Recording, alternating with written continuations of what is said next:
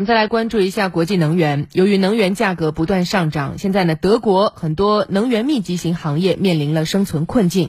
在德国，大多数的火葬场都是使用天然气。那由于天然气供应不足，以及未来可能断供的危机，现在德国殡葬业面临冲击，正在考虑节省燃料的新方法。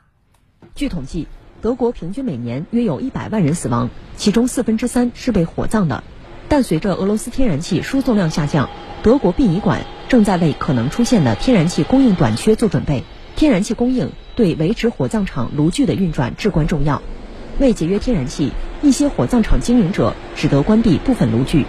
对于一些高温炉具，保持每天二十四小时运转，而不是每次重新打火，避免炉具冷却后再次加热，耗费更多天然气。德国殡葬行业团体称，部分火葬场的这一措施可节省高达百分之八十的天然气。不过，大型火葬场每日的火化需求高，可使用这种模式，但并不适用于小型火葬场。